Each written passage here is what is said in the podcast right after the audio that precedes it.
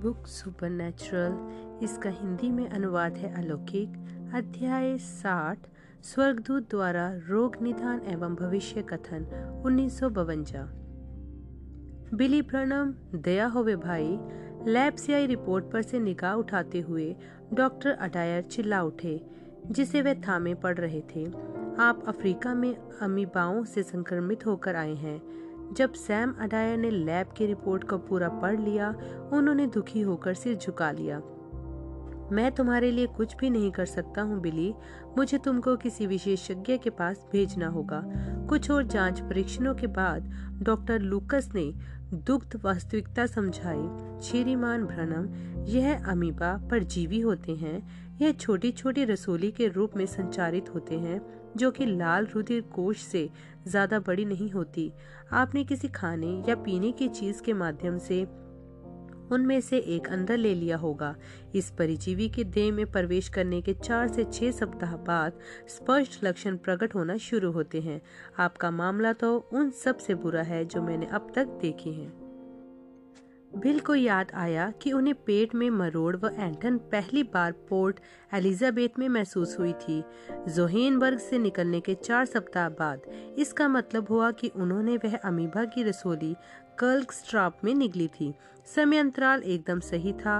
ओ यदि वह सिर्फ़ जोहेन्सबर्ग में ही बने रहे होते, जैसा कि स्वर्गदूत ने उनसे करने को कहा था तो ऐसी नौबत आती ही नहीं। डॉक्टर लूकस आगे बताने लगे, अमीबा का आक्रमणशील संक्रमण विश्व भर में तीसरा सबसे बुरा परजीवी संक्रमण होता है, जो सैकड़ों हज़ारों लोगों पर जो होता है। ज़्यादातर मामलों में तो अमीबा, सुप्तावस्था में ही पड़ा रहता है। हालाँकि यह संक्रमित लोग अब उसके वाहक बन जाते हैं और बीमारी को फैला सकते हैं। वह स्वयं पीड़ित नहीं होते हैं। दूसरे मामलों में, जैसा कि आपका है, यह परजीवी सक्रिय हो जाते हैं। हम नहीं जानते क्यों। ठीक इस समय यह अमीबा आपकी आंतों में पाई जाने वाली आप से पोषण प्राप्त कर रहे हैं। हम उन्हें वहीं पर नियंत्रित करने की चेष्टा करेंगे। क्योंकि यदि वे आपकी आंतों से आगे निकल गए तो फिर उनका निशाना जिगर या फिर मस्तिष्क होगा और तब फिर समस्या भयंकर हो जाएगी। दुर्भाग्यवंश, इन परजीवियों पर दवाओं का असर कोई खास नहीं होता है। मैं आपको 60 दिन के उपचार कार्यक्रम पर डाल रहा हूँ। जब वह क्लिनिक पर थे, एक जाँच के लिए ज़रूरत थी कि वह कुछ बेरियम का सेवन पीने के द्वारा करें। जो डॉक्टर उनकी यह जाँच कर रहा था, उसने कहा, श्रीमान भ्रनम मैंने सुना है कि आप एक मिशनरी हैं, एक सुसमाचार प्रचारक मिशनरी हाँ मैं हाल ही में अफ्रीका से लौट कर आया हूँ। मैंने भी एक प्रचारक होने के लिए पढ़ाई की है। मुझे स्कूल में चार साल लगे, यह समझने के लिए कि मसीहत में कुछ नहीं रखा है। सो मैंने मोहम्मद, बुद्धा कॉन्फ्यूसियस और बहुतेरे लोगों के विषय में पढ़ना शुरू कर दिया। मुझे यह जानकर बड़ा आश्चर्य हुआ कि मसीहत ही अकेला धर्म नहीं है, जो एक कुवारी जन्म और उद्धारकर्ता के विषय में बात करता है। मैंने निर्णय लिया कि शायद यह सभी बकवास है तो मैंने सारा कूड़ा फेंक दिया और अब मैं एक नास्तिक हूँ। उनके पेट में दर्द और दिमाग अपनी हालत के कारण भयभीत होने के कारण बिल को ऐसे दुष्ट आदमी के साथ वार्तालाप करने की कोई इच्छा नहीं हुई। उन्होंने चुपचाप दुआ की, प्रभु यीशु, मुझे एक और मौका दीजिएगा। जब मेरी हालत बेहतर हो जाए, जब वह घर पहुँचे और अपनी पत्नी को यह भयंकर खबर सुनाई, मीडा ने कहा, बिल, न्यू एल्बनी वाली श्रीमती शेन याद है? क्या वह भाई जॉनसन की कलिसिया की मानसिक घबराहट से ग्रस्त संडे स्कूल टीचर तो नहीं, जिनके लिए मैंने दक्षिण अफ्रीका जाने से ठीक पहले ही प्रार्थना की थी? वही, जब आप अफ्रीका में थे, वो हर दो दिन, तीन दिन बाद मुझे फ़ोन करती थी। अब जबकि आप घर लौट आए हैं, वह मुझे हर दिन फ़ोन कर रही है। उसके क्या हाल है? भयंकर, उसकी हालत इतनी बुरी हो गई है कि वह मुश्किल से ही अपने घर से निकल पाती है। वह चाहती है कि जब आप पर अभिषेक हो, आप उसके लिए प्रार्थना करें, लेकिन उसे नहीं लगता कि वह किसी भी सभा में पहुँचने तक का सफ़र तय कर सकती है।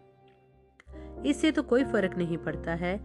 जैसे हालात इस समय दिख रहे हैं, हो सकता है कि मैं कोई भी और सभा कर ही न पाऊँ। बिल, ऐसी बात मत बोलो। फिर भी श्रीमती शेन चाहती थी कि मैं आपसे पूछूँ कि जब आप अगली बार प्रभु का दूत आपके पास होवे तो क्या वह सूची में पहली हो सकती है जो आपसे मिल सके? निश्चय ही, बिल ने बेध्यानी से बोला। वह तो यह सोच रहे थे कि उन्होंने प्रभु के दूत को तब से नहीं देखा है, जब से क्लार्क स्ट्राप में वह निर्णायक दिन आया था, जब उन्होंने प्रभु की इच्छा के विरोध में नेशनल कमेटी की यात्रा योजना अनुसार चलने की हार मान ली थी। उन्होंने सोचा ओ मैंने कितनी बुरी तरह से अपनी ज़िंदगी बर्बाद कर ली है। बिल अपने अगले सप्ताहों के दौरान पीड़ा में रहे, दवाइयों से मदद नहीं मिली, दर्द ने उन्हें इतना अधिक परेशान किया कि उन्हें सोने में भी बहुत कठिनाई होती थी। रात बरात वे अपने घर में फर्श पर चहल कदमी ही करते रहते थे। सोते हुए, मिन्नत करते हुए, खुदा, कृपया मुझ पर दया करें। यदि आपके दिल में मेरे लिए थोड़ी सी भी करुणा है तो कृपया मुझे क्षमा कर दीजिए। मैं अब कभी भी जानबूझकर आपके रास्ते से बाहर कदम नहीं निकालूँगा। प्रभु ने उनसे कोई बात नहीं की।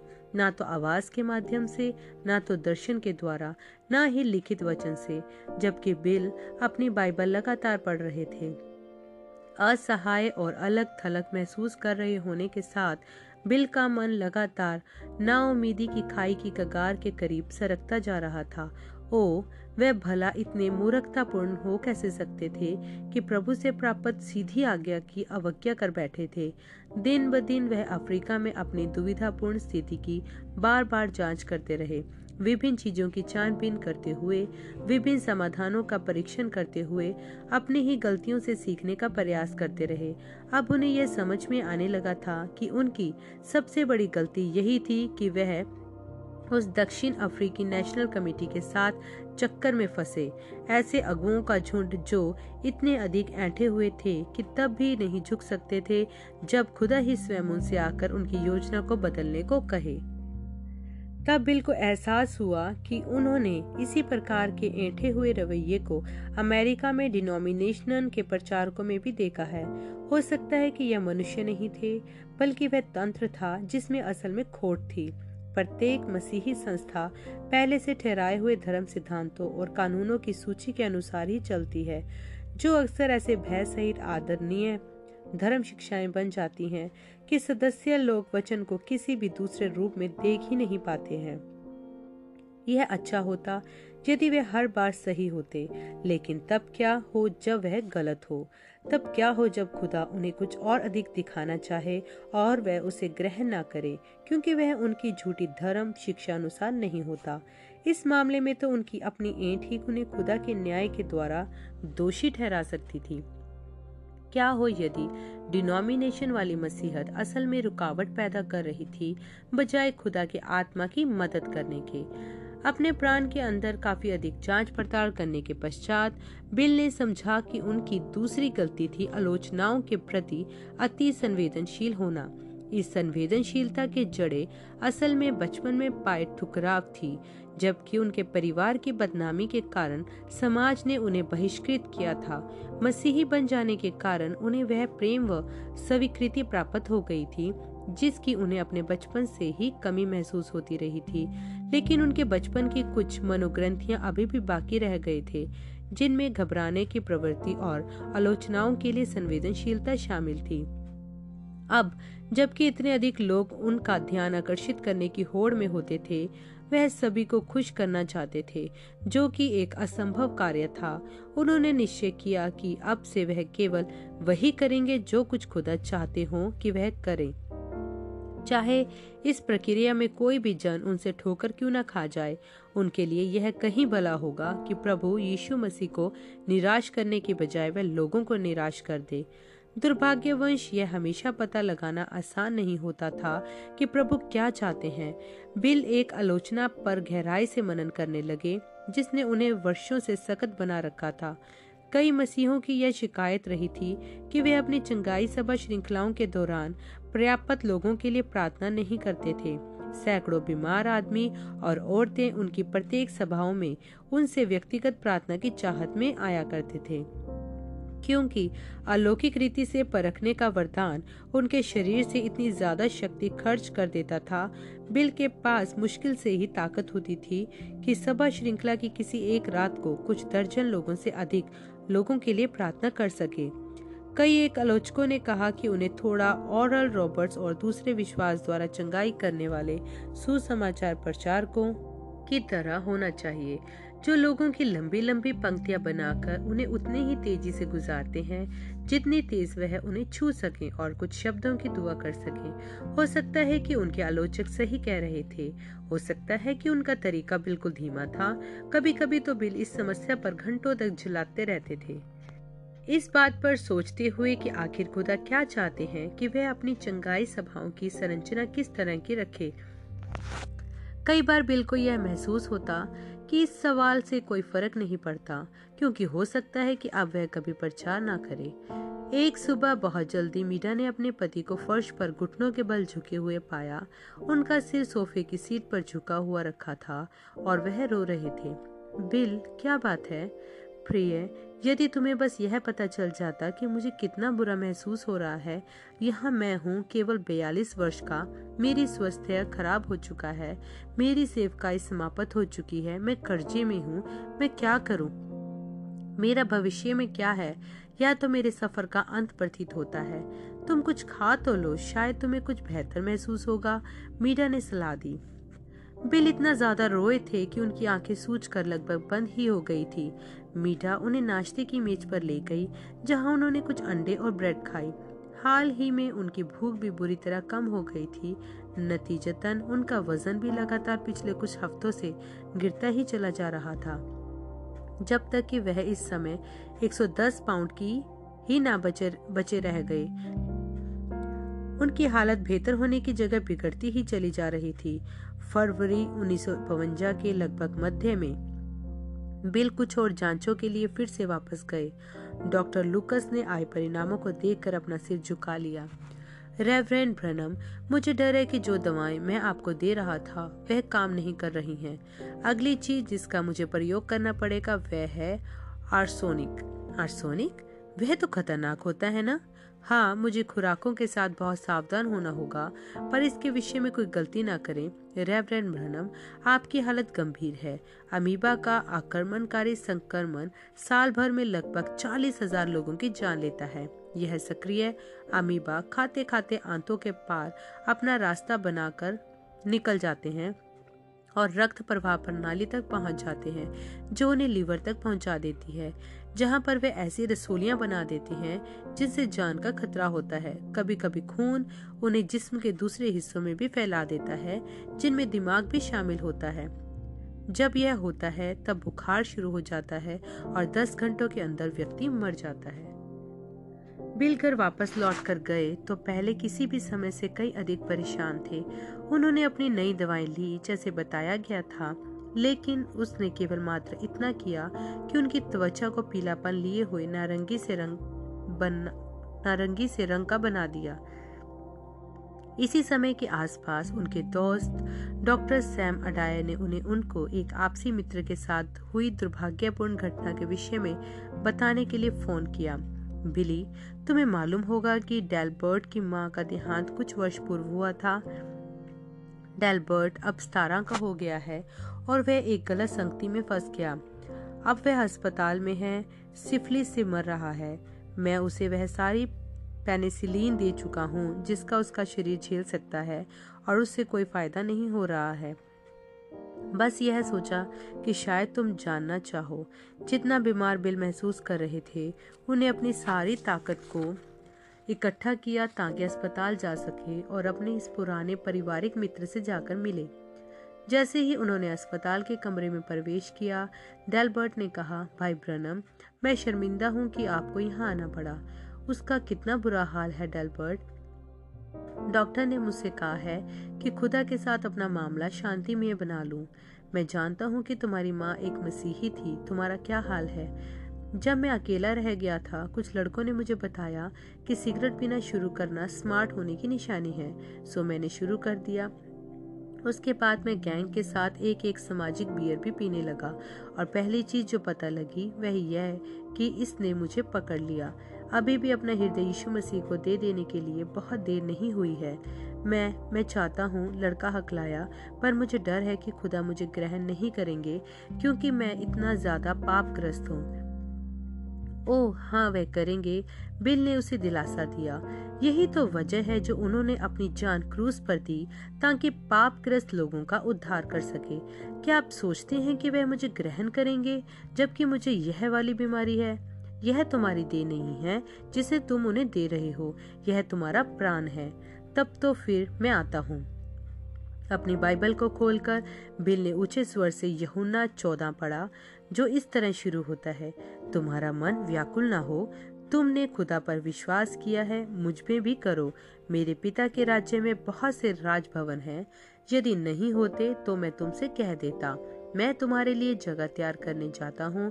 और यदि मैं चाहता हूँ कि तुम्हारे लिए जगह तैयार करूँ तो मैं फिर आऊँगा और तुम्हें अपने साथ ले जाऊँगा, ताकि जहाँ मैं हूँ, वहाँ तुम भी हो वो और जहाँ मैं जाता हूँ, तुम जानते हो और उसका मार्ग भी जानते हो।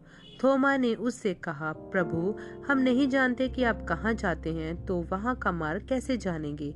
यीशु ने उनसे कहा, मार्ग और सत्य और जीवन मैं ही हूँ। कोई मनुष्य पिता के पास नहीं आ सकता सिवाय मुझमें होकर। अध्याय को समाप्त करके बिल बिस्तर के किनारे घुटने पर आए और प्रार्थना की। डेलबर्ट ने हाथों को उठाया और रोते हुए बोला प्रिय खुदा, मेरे प्राण पर दया करें। कृपया मुझे एक पापी के रूप में मरने मत दीजिए। अपने पूरे हृदय से मैं विश्वास करता हूँ कि आपका वचन सही है और मैं आपको अपना उद्धार करता ग्रहण करने के लिए आता हूँ। बिल उठ खड़े हुए और डेलबर्ट के कंधे पर थपकी देते हुए बोले, आओ, अब दिव्य चंगाई के बारे में बात करते हैं। अब इससे कोई फ़र्क नहीं पड़ता कि मैं मरूं या नहीं। डेलबर्ट ने अपना हाथ अपने दिल पर रखा। यहाँ पर अंदर कुछ हुआ है और अब मुझे मरने से डर नहीं लग रहा है। हाँ डेलबर्ट, उद्धार ही मुख्य चीज़ है, लेकिन वही प्रभु यीशु जिसने तुम्हारे प्राण को बचाया, तुम्हें तुम्हारी रोगग्रस्त देह से भी छुटकारा दे सकते हैं। अपने हाथ को युवक के सीने पर रखकर बिल ने दोबारा प्रार्थना की। जब बिल घर पहुँचे, उन्होंने सैम अडायर को फ़ोन किया और कहा डॉक तुम डेलबर्ट को पेंसिलिन का एक और इंजेक्शन क्यों न दे दो? बिल मैं उसे पहले ही ज़रूरत से ज़्यादा एंटीबायोटिक्स दे चुका हूँ। यदि उससे कुछ फ़ायदा होना होता तो अभी तक हो चुका होता। क्या एक और इंजेक्शन से उसे नुकसान होगा? नहीं तो फिर मेरी बात मानकर उसे एक और दे दो। ठीक है, लेकिन उससे कोई फ़ायदा नहीं होगा। कुछ दिनों के बाद डॉक्टर अडायर ने फिर फ़ोन किया और कहा, उस आखिरी इंजेक्शन ने काम कर दिया। डेलबर्ट, इस चीज़ से ठीक हो जाएगा? यह तो बहुत बढ़िया बात है, बिल ने कहा। जब उन्होंने फ़ोन को वापस रखा, वे अपने युवा मित्र के लिए खुश थे, लेकिन अपने लिए दुखी थे। प्रभु, उन्होंने प्रार्थना की, आपने डेलबर्ट को ठीक कर दिया है, मुझे चंगा क्यों नहीं कर, नहीं करते? उन्नीस के फरवरी के अंत में, विलियम ब्रनम डॉक्टर लूकस के क्लिनिक पर वापस लौट कर गए। अब इसका क्या हाल है, उन्होंने पूछा। डॉक्टर लूकस नहीं मुस्कुराए। हर बार जब मैं आपकी जाँच करता हूँ, मैं आपके शरीर में और अधिक अमीबाओं को पाता हूँ। रेवरेंड ब्रनम, मैं आपको चौंकाना नहीं चाहता हूँ, लेकिन आप एक शादीशुदा आदमी हैं और आपके कई बच्चे भी हैं। आपको अपने सारे मामलों को ठीक से व्यवस्थित कर लेना चाहिए। चिकित्सा विज्ञान आपके लिए कुछ भी और नहीं कर सकता है। यदि वह परजीवी आपके रक्त प्रवाह में प्रवेश कर गए तो फिर आपको बहुत तेज बुखार हो जाएगा। यदि वे आपके लीवर में पहुंचकर इकट्ठे हो गए तो यह पर्याप्त बुरा होगा। लेकिन यदि वे आपके दिल में या दिमाग में पहुँच गए तो आप लगभग दस और घंटे जीवित रहेंगे और फिर खेल खत्म। बिल बहुत ही परेशान हालत में घर लौट कर गए। उस रात को वह फिर फर्श पर चहलकदमी ही करते रहे। प्रार्थना करते, रोते हुए खुदा से दया की भीख मांगते रहे, लेकिन अब वह पहले से कहीं अधिक व्याकुलता महसूस कर रहे थे। प्रत्येक आधे घंटे या लगभग उतने ही समय अंतराल पर वह अपना बुखार नापते कि देखें, बढ़ना शुरू तो नहीं हो रहा है। उनका परिवार उनके बिना क्या करेगा? बिली पॉल तो संभवतः ठीक हो जाएगा, लेकिन उनके नन्हे नन्हे बच्चों का क्या होगा? मार्च में रिबिका छह वर्ष की और सारा एक वर्ष की ही हो जाएँगी। मीठा इन दोनों छोटी लड़कियों को अकेले कैसे पालेगी? लगभग ग्यारह बजे बिल लेट गए और सो गए। सुबह लगभग तीन बजे किसी चीज़ ने उन्हें जगा दिया। वे अंधेरे में लेटे रहे, बिस्तर के पास रखी घड़ी की टिक टिक सुनते रहे। अचानक उन्हें एक हल्का दबाव महसूस हुआ, जिसके कारण उनकी खाल पर झुनझुनी महसूस हुई। प्रभु का दूत करीब था। बिल एक तनावपूर्ण अपेक्षा में इंतज़ार करते रहे। फिर उन्होंने उसी जानी पहचानी आवाज़ को बोलते हुए सुना, अपनी बच्ची के पास जाओ और उसे थोड़ा पानी पिलाओ। दबाव कम हो गया। बिस्तर से बाहर निकलकर उन्होंने अपने पजामों के ऊपर ही अपना रोब, लपेटा और हॉल में होकर अपनी लड़की के बेडरूम में पहुँचे, जहाँ उन्होंने सारा को अपने पालने में खड़ा हुआ पाया। बंद गले से रोती हुई उसका चेहरा लाल हो चुका था और तनाव के कारण सिकुड़ा हुआ सा था। वह पिछले कुछ दिनों से बीमार चल रही थी और इतना रोई थी कि उसकी आवाज़ ही गायब हो गई थी। बिल ने उसे उठाया, उसे उठाकर किचन तक ले गए और उसके लिए एक गिलास पानी निकाला। वह उसे पूरा पी गई। बिल ने सोचा, क्या यह मेरे प्रभु की प्यारी बात नहीं है जो उन्होंने सारा के लिए ऐसा किया? यीशु कितने प्यारे और ध्यान रखने वाले हैं। सारा को उसके पालने में रखने की बजाय उन्होंने उसे मीडा के बगल में अपने बिस्तर पर लिटा दिया। वह तुरंत ही सो गई। बिल वापस सारा के कमरे में गए और उस खाली दोहरे पलंग पर लेट गए, लेकिन उन्हें नींद नहीं आई। हजारवीं बार सोचने लगे, मेरे भविष्य में क्या है? मुझे लगता है कि अब ज़्यादा समय नहीं लगेगा और मैं अब गुजर जाऊँगा। एक बुखार मुझे आ पकड़ेगा, फिर दस घंटे और सब खत्म हो जाएगा। मेरी पत्नी के पास यह दो नन्ही लड़कियाँ अकेले ही पालने के लिए होंगी। रोते रोते उनके मुँह से निकला, ओ खुदा, क्या कुछ भी है जो मैं कर सकता हूँ? एक हल्की सी आवाज़ ने सन्नाटे को तोड़ा। हल्की सी लेकिन तेज होती हुई, वह ऐसी प्रतीत होती थी, जैसे कि एक भवंडर आ रहा था। बिल ने अपनी ओढ़नी एक और पलट दी और उठकर बिस्तर के किनारे बैठ गए। प्रिय खुदा क्या आप अपने सेवक के लिए माफ़ी लेकर आ रहे हैं, या आप मुझे ले जाने के लिए आ रहे हैं? घूमती हुई मेघ धनुष स्वरूप ज्योति छत की ओर ऊपर उठती हुई प्रकट हुई। उस ज्योति के नीचे से निकलकर प्रभु का दूत सामने चलता हुआ आ गया। उसके हाथ उसके सामने छाती पर एक में थे, एक में एक थे, और एक मुट्ठी में वह ढेरों सफ़ेद कागजों को थामे हुए था। स्वर्गदूत ने कहा, तुम जितना अपने भविष्य के बारे में सोच रहे थे हाँ बिल ने कहा। मैं सोच रहा था कि मेरे भविष्य में क्या रखा है। स्वर्गदूत ने कई सारे कागज़ तो ज़मीन पर गिरा दिए। बिल देख सकते थे कि उनमें से प्रत्येक पर कुछ शब्द लिखे हुए थे, लेकिन इससे पहले कि वे उन्हें पढ़ पाते, स्वर्गदूत ने कहा, इसे देखो। और उसने बिल को अपने हाथ में बचे रह गए पन्ने दिखाए। वे सभी शुद्ध सफ़ेद थे, जिन पर कोई निशान नहीं था, नहीं बना था।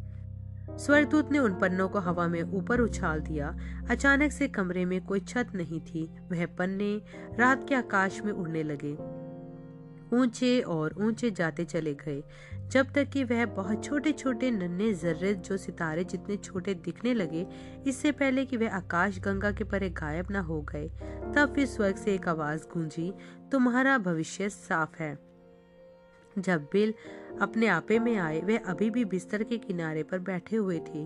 उस कमरे में अंधेरा था और सन्नाटा था। सुन और भ्रमित सा महसूस करते हुए उन्होंने मिन्नत की, खुदा, यदि मुझे आपकी उपस्थिति में अनुग्रह मिल गया है तो कृपया मुझे बताइए, इन अमीपाओं का क्या होगा? क्या मैं उनसे उभर पाऊँगा? कृपया, प्रभु, यदि आपने मेरे पाप को मुझे माफ़ कर दिया है तो क्या आप मुझसे एक बार और बात करेंगे? फिर से उस अलौकिक उपस्थिति से कमरा भर गया और स्वर्गदूत ने उस ज्योति में से निकलकर बाहर कदम रखा।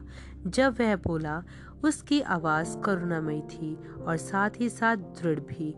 तुम जो अमीबाओं के बारे में सोच रहे थे, वह अब तुम्हें परेशान नहीं करेंगे। स्वर्गदूत चला गया। पीछे बिल को अनंत की भरपूरी सहित छोड़कर वह चंगे हो चुके थे। चंगे। खुदा ने एक चमत्कार के साथ उनकी देह को छुआ था अब वह अपने परिवार की देखभाल करने के लिए जीवित रहने जा रहे थे। यहाँ तक कि वह अपनी सेवकाई में भी लौट सकते थे। अपनी सेवकाई को याद करके बिल ने सोचा, जबकि स्वर्गदूत यहाँ पर थे, मुझे उनसे यह पूछ लेना चाहिए था कि मुझे बीमारों के लिए किस प्रकार प्रार्थना करना चाहिए। अचानक से स्वर्गदूत उनके सामने फिर आ खड़ा हुआ। स्वर्गदूत का श्वेत वस्त्र उस अलौकिक ज्योति की रोशनी को प्रतिबिंबित कर रहा था, जो उसके सिर के ऊपर चक्र रीति से घूम रही थी। बिल ने कहा अलग अलग लोग मेरी सभाओं की आलोचनाएँ करते आए हैं। यह कहते हुए कि ऑरल रॉबर्ट्स और यह दूसरे प्रचारक लगभग 500 लोगों के लिए प्रार्थना करते हैं। उतने ही समय में, जितने समय में मैं 15 लोगों के लिए प्रार्थना करता हूँ। आपने कहा था कि लोगों को अपने ऊपर विश्वास करवाऊं। क्या मैं यह, यही करता रहूँ जो करता आया हूँ? दर्शनों का इंतज़ार। या फिर मैं लोगों के लिए एक तेज पंक्ति में प्रार्थना करूँ, जैसा कि भाई बॉसवर्थ कहते हैं कि मुझे करना चाहिए। तुम वैसा ही करो, जैसा करने की अगुवाई तुम्हें महसूस होती है, उन्होंने उत्तर दिया, फिर स्वर्गदूत गायब हो गया। मैं वैसा ही करूँगा, जैसा करने की अगुवाई मुझे महसूस हो, बिल ने दोहराया। कितना अधिक प्रोत्साहित करने वाली बात थी, यही थी वह सीख जिसे उन्होंने दक्षिण अफ्रीका में अपनी गलती से प्राप्त किया था। काफ़ी समय बाद बिल को वही स्वर्गदूत की बिजली लगने जैसी उपस्थिति फिर एक बार और महसूस हुई और उसी जानी पहचानी आवाज़ को सुना, जैसे कि आग हवा के द्वारा चक्रवात स्वरूप एक नियमित ताल में चलाई जा रही हो।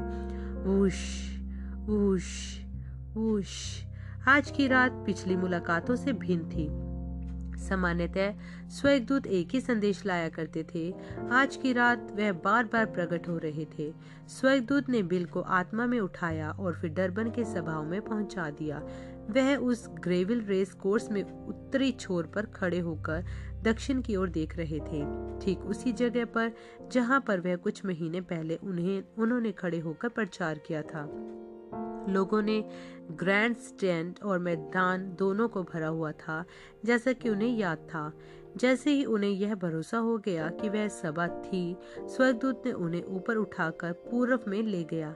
बिल ने देखा कि डरबन की सभा नीली होती चली गई और पश्चिम में धूमिल हो गई। फिर स्वर्गदूत ने उन्हें एक और भीड़ के बीच में ले जाकर रख दिया। यह लोग काली त्वचा वाले और दुबले पतले थे। उनमें से कई एक धोती और पगड़ी पहने हुए थे। बिल ने अनुमान लगाया कि वे पूर्वी भारतीय थे। उन्होंने अपने ऊपर एक विशाल काय डायनमो की घुरघुराहट सुनी जो बिजली पैदा कर रहा था। ऊपर देखने पर उन्होंने एक और स्वर्गदूत को स्वर्ग से उतरते देखा, जो लाल वस्त्र पहने हुए था। उसके आगे बड़े हुए हाथ में एक बड़ी घूमती हुई रोशनी थी। नीचे खड़ी भीड़ ने अपने हाथों को उठाया और चिल्ला चिल्ला कर यीशु मसीह की तारीफ़ करने लगे। उस ऊपर वाले स्वर्गदूत ने अपनी सर्च लाइट की तीव्रता को अधिकतम पर बढ़ा दिया, जिसके द्वारा भीड़ पूरी तरह रोशनी से नहा गई और दिखाई पड़ा कि किस कदर पीछे दूर तक, आसपास की पहाड़ियों तक वह भीड़ फैली हुई थी। वह तो लोगों का एक सागर प्रतीत होता था, जहाँ तक बिल की निगाह जा सकती थी। प्रभु का दूत, जो अभी भी उनके साथ ही खड़ा था, ऊँचे स्वर से चिल्लाया वहाँ उस ब्रहणम सभा में तीन लाख लोग जमा है। दर्शन के सामर्थ्य से भौचक्के हुए, बिल सामने दोहरे पलंगों के बीच सीधे सीधे जा पड़े। जब उन्हें होश आया, वह दिन की रोशनी को खिड़की के पर्दों के बीच से झलक कर अंदर आता देख रहे थे। उन्हें यह आभास हुआ कि वह अभी भी भोर ही हुई थी, क्योंकि घर में अभी भी सन्नाटा था। फिर उन्हें कुछ विचित्र सुनाई दिया। वह आवाज़ ऐसी थी जैसे कि किसी किताब के पन्ने हवा से फड़फड़ा रहे थे। केवल मात्र बात यह थी कि वहाँ पर हवा हो ही नहीं सकती थी, क्योंकि सारी खिड़कियाँ बंद थी। उठकर बैठ गए। बिल ने देखकर चौंक पड़े कि उनके बाइबल बिस्तर के किनारे रखी मेज पर से उठी और कमरे में हवा में तैरती हुई आई और उनके सामने ठहर गई। अभी भी हवा में ही ठहरी हुई। वह प्रेरित अध्याय 27 पर खुली हुई थी, जहाँ पर पोलूस उस भयंकर तूफ़ान के दौरान जेल खाने के जहाज़ के लोगों से बात कर रहा था। एक हाथ लिखे हुए हिस्से पर प्रकट हुआ और आयतों पर इंकित करता चला गया। जबकि बिल यूँ पढ़ते गए श्री मानो तुम्हें मेरी बात सुननी चाहिए थी और क्रेते से जहाज़ खोलना ही नहीं चाहिए था, जिसके कारण तुम इस विपत्ति और नुकसान में पड़े हो। और अब मैं तुम्हें समझाता हूँ कि खुश हो जाओ, क्योंकि तुम में से किसी भी मनुष्य के प्राण की हानि नहीं होगी, केवल जहाज़ की, क्योंकि आज की रात उस खुदा का दूत मेरे पास आ खड़ा हुआ, जिसका मैं हूँ और जिसकी मैं सेवा करता हूँ, और उसने कहा, मत डर पोलूस तुझे कैसर के सामने खड़ा होना अवश्य है और देख, खुदा ने सबको जो तेरे साथ यात्रा कर रहे हैं, तुझे सौंप दिया है। इसीलिए श्रीमानो, खुश हो जाओ, क्योंकि मैं खुदा का विश्वास करता हूँ कि वैसा ही होगा जैसा कि मुझे बताया गया है। जैसे ही उन्होंने वचन का वह हिस्सा पूरा पढ़ लिया, उस हवा में ठहरे। हुए हाथ ने पन्नों को पीछे की ओर पलटकर यहोशु अध्याय एक निकाला। उसने इंगित किया दूसरी आयत से और छपी हुई लाइनों पर चलता चला गया। जबकि बिल यूँ पढ़ते रहे, मेरा दास मूसा मर गया है, सो अब तू उठ, कमर बाँध और इस सारी प्रजा समेत यर्दन पार होकर उस देश में जा, जिसे मैं उनके अर्थात इज़राइली बच्चों को देता हूँ। उस वचन के अनुसार जो मैंने मूसा से कहा था, प्रत्येक वह स्थान जहाँ जहाँ पर तुम पाप धरोगे, वह सब मैं तुम्हें देता हूँ। ऐसा लगता था जैसे कि वह हाथ पांचवी और छठी आयतों पर खास ज़ोर डाल रहा हो। तेरे जीवन भर कोई मनुष्य तेरे सामने ठहर ना सकेगा। जैसा मैं मूसा के संग रहा, वैसे ही तेरे संग भी रहूँगा, और ना तो मैं तुझे धोखा दूँगा और ना तुझे छोड़ूँगा। इसीलिए हियाब बाँध और बहुत दृढ़ हो जा, क्योंकि जिस देश के देने की शपथ मैंने इन लोगों के पूर्वजों से खाई थी, उसका अधिकारी तू इन्हें करेगा। क्या मैंने ही तुझे आज्ञा नहीं दी है? हिया बाँध कर दृढ़ हो जा, भय ना खा और ना तेरा मन कच्चा हो, क्योंकि जहाँ जहाँ तू जाएगा वहाँ वहाँ तेरा खुदा यहोवा तेरे संग रहेगा। जब बिल ने यहोशू का पहला अध्याय पूरा पढ़ लिया, जब उन्होंने अपनी बाइबल की ओर अपना हाथ बढ़ाया तुरंत ही वह अपनी अपनी मेज पहुँच गई, जहाँ उन्होंने उसे रखा हुआ था। सोने वाले कमरे के दरवाजे पर दस्तक हुई। मीडा ने पूछा, मैं अंदर आ जाऊँ? यह बड़ी अजीब बात है, बिल ने सोचा। यदि वह अंदर प्रवेश कर सकती होती तो पूछती क्यों? अमित